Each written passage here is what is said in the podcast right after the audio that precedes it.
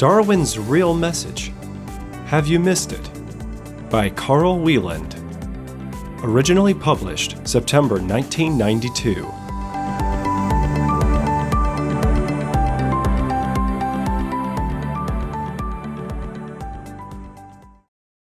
Harvard's renowned professor Stephen Jay Gould was a vigorous anti creationist and Marxist and perhaps the most knowledgeable student of the history of evolutionary thought and all things Darwinian. He passed away in 2002. We were on the same side about one thing at least the real meaning of Darwin's revolution. And we both agreed that it's a meaning that the vast majority of people in the world today don't really want to face up to. Gould argued that Darwin's theory was inherently anti plan, anti purpose, anti meaning. In other words, was pure philosophical materialism. Also, that Darwin himself knew this very well and meant it to be so. By materialism, he does not mean the drive to possess more and more material things, but the philosophical belief that matter is the only reality. In this belief system, matter, left to itself, produced all things, including the human brain. This brain then invented the idea of the supernatural, of God, of eternal life, and so forth. It seems obvious why Christians who wish to compromise with evolution, and especially those who encourage others to do this, would not want to face this as the true meaning of Darwinism. Such theistic evolutionists believe that we can accept the baby of evolution, thus saving face with the world, while throwing out the bathwater of materialism. I will not here go into the many reasons why the evolution long geological ages idea is so corrosive to the biblical gospel, even if evolution could be seen as the plan and purpose of some God. My purpose is, like Gould's, but with a different motive, to make people aware of this very common philosophical blind spot, this refusal to wake up to what Darwin was really on about. Why is it true, as Gould also points out, that even among non Christians who believe in evolution, the vast majority don't wish to face the other planlessness of Darwin's theory? Because they would then no longer be able to console themselves with the feeling that there is some sort of plan or purpose to our existence. The usual thing vaguely believed in by this majority of people at the same time as they accept evolution is some sort of fuzzy, ethereal, oozing God essence, more like the Star Wars Force be with you than the personal God of Scripture. They usually obtain some comfort from a vague belief in at least the possibility of some sort of afterlife, which helps explain the success of movies like Flatliners and Ghost. Gould appeared to deplore these popular notions as unfortunate, illogical, and unnecessary cultural hang-ups. He, of course, started from the proposition that evolution was true. He knew the real message of Darwin to be that there's nothing else going on out there, just organisms struggling to pass their genes on to the next generation. That's it. In which case, it is time for people to abandon comforting fairy tales and wake up to this materialistic implication of evolution. I also regard such notions, of cosmic purpose in a Darwinian world, of life after death without belief in the existence of the holy God of the Bible, as tragic fables for different reasons. They lead people away from the vital revealed truths of Scripture, the propositional facts communicated by the Creator of the universe. It is also tragic that professing Christians can be deluded into embracing a philosophy, evolution, which is so inherently opposed to the very core of Christianity and has done so much damage to the church and society. As evidence for this widespread desire to see purpose and plan in the planlessness of evolution, Professor Gould pointed to the overwhelming tendency among evolution believers of all levels of education to see the message of Darwin as progress. Evolution was usually illustrated, even on the cover of some foreign translations of Stephen Gould's books, much to his chagrin, as a ladder of progress or something similar. Why is this? Think of this. If the evolutionary scenario is true, then man's arrival on the scene has come only at the end of an unspeakably long chain of events. For example, it would have taken 99.999% of the history of the universe to get man. After life appears, two thirds of its history on Earth doesn't get past bacteria, and for half of the remainder, it stays at the one celled stage. In order to escape the obvious, which is that in such an evolutionary universe, man has no possible significance and just happened to come along, our culture, he argues, has had to view these vast ages as some sort of preparation period for the eventual appearance of man. This works if the idea of progress is clung to. The universe, then organisms, just got better and better, till finally we came along. However, there is no hint of this popular mythology of evolution as progress in Darwin's grand idea. Variations happen by chance. Those organisms which happen by chance to suit their local environment more effectively and thus have a better chance to pass their genes on to the next generation are favored by natural selection. That's all. In the theory, the giraffe that develops a longer neck is not a better giraffe, just one with a longer neck. Given a certain change of environment, that long neck can just as easily be a disadvantage.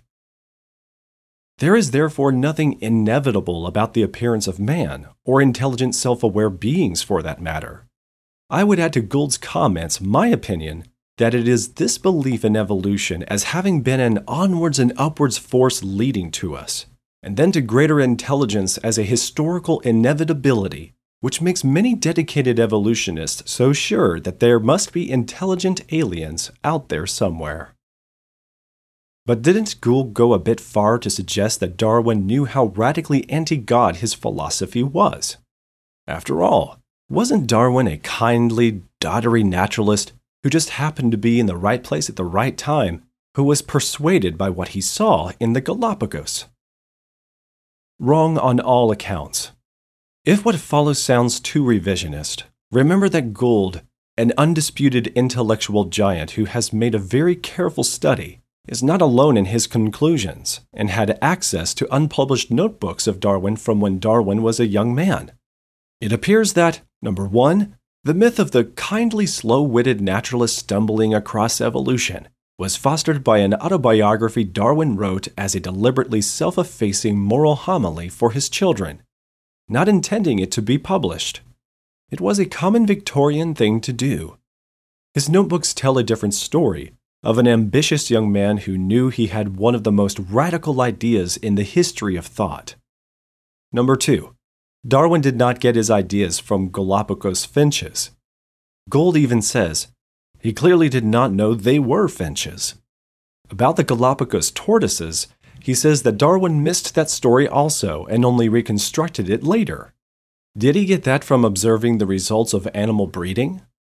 Peter Bowler, writing in Nature, volume 353, October 24, 2091, page 713, says that many now accept that Darwin's analogy between artificial and natural selection was a product of hindsight.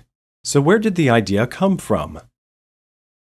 Just prior to his famous Insight, Darwin spent months studying the economic theories of Adam Smith. In Smith's extreme free market view, the struggle of individuals competing for personal gain in an unfettered marketplace by eliminating insufficient participants, for instance, is supposed to give an ordered, efficient economy. Although nothing is guiding it, it is as if there is an invisible guiding hand the benefits come as an incidental side effect of this selfish struggle. Of course, it is not hard to see where Darwin applied this idea to nature. The apparent design and order in nature is an incidental side effect of the selfish struggle to leave more offspring. Number 3. Why did Darwin wait 20 years before publishing? It was not because of his modesty, another common myth which Gould debunks so it is clear that he was afraid to reveal something.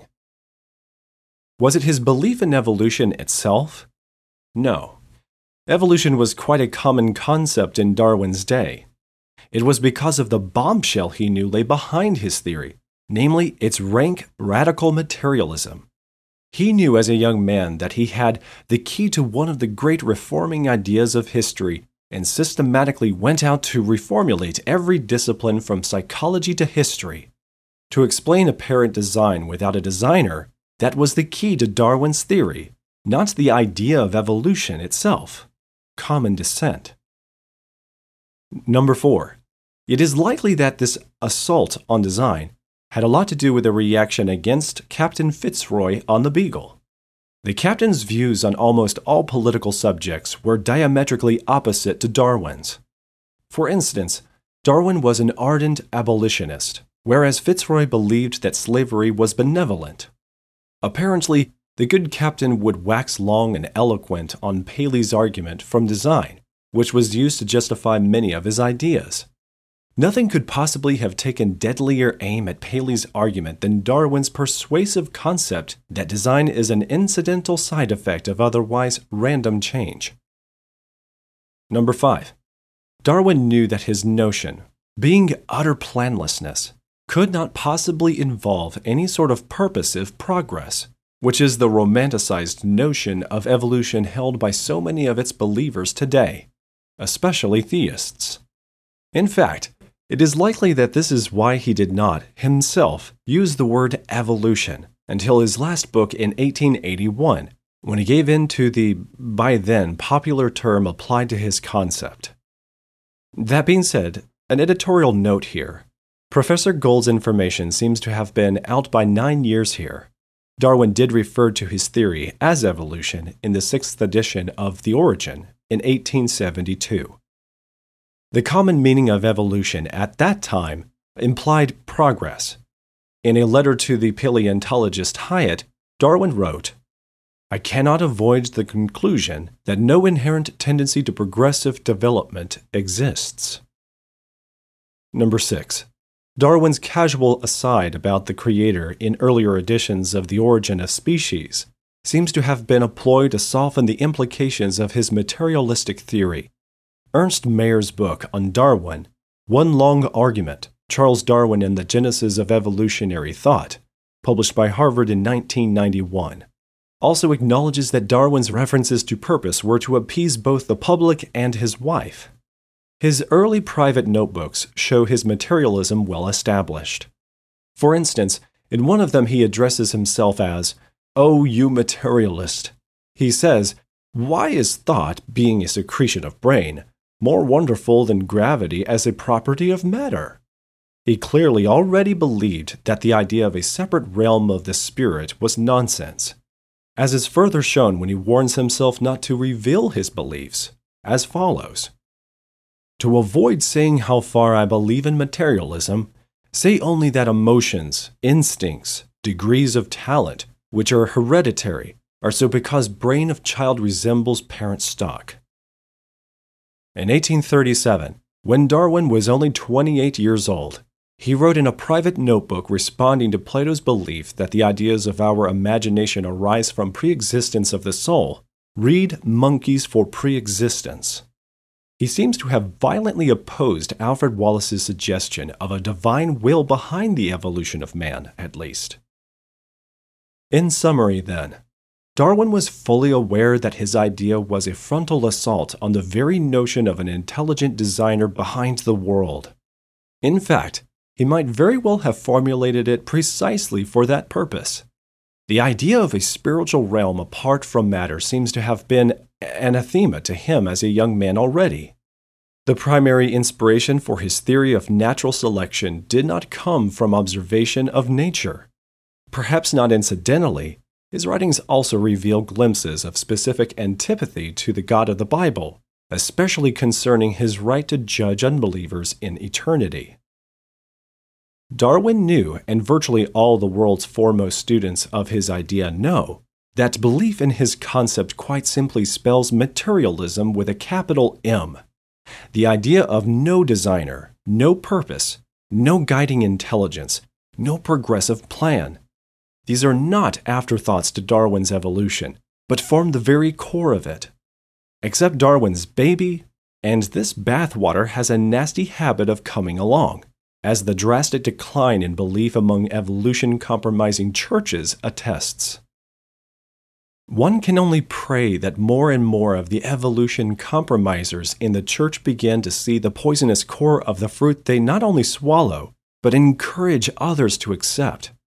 And that many of those outside of Christ will realize that there is no purpose in the evolutionary world. In any case, there is so much evidence stacked against evolution nowadays. True meaning to life can be found only through Jesus Christ the non evolutionary, miracle working Genesis creator, whose eternal word is true from the beginning.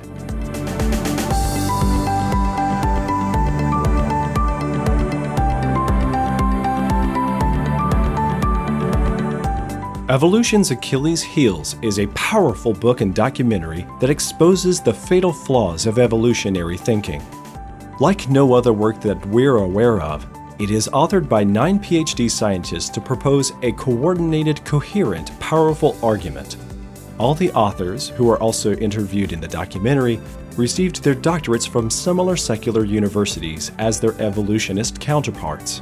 Each is a specialist in a field relevant to the subject written about natural selection, origin of life, geology, genetics, radiometric dating, the fossil record, cosmology, and ethics. Evolution's Achilles' heels directly demolishes the very pillars of the belief system that underpins our now secular culture evolutionary naturalism. It's coupled with the biblical command to reach the lost with the Bible's good news. In a nutshell, it's a comprehensive outreach tool like no other. Get your copy of Evolution's Achilles' Heels at creation.com forward slash store. I am Joseph Darnell for everyone at creation.com. Thank you for listening.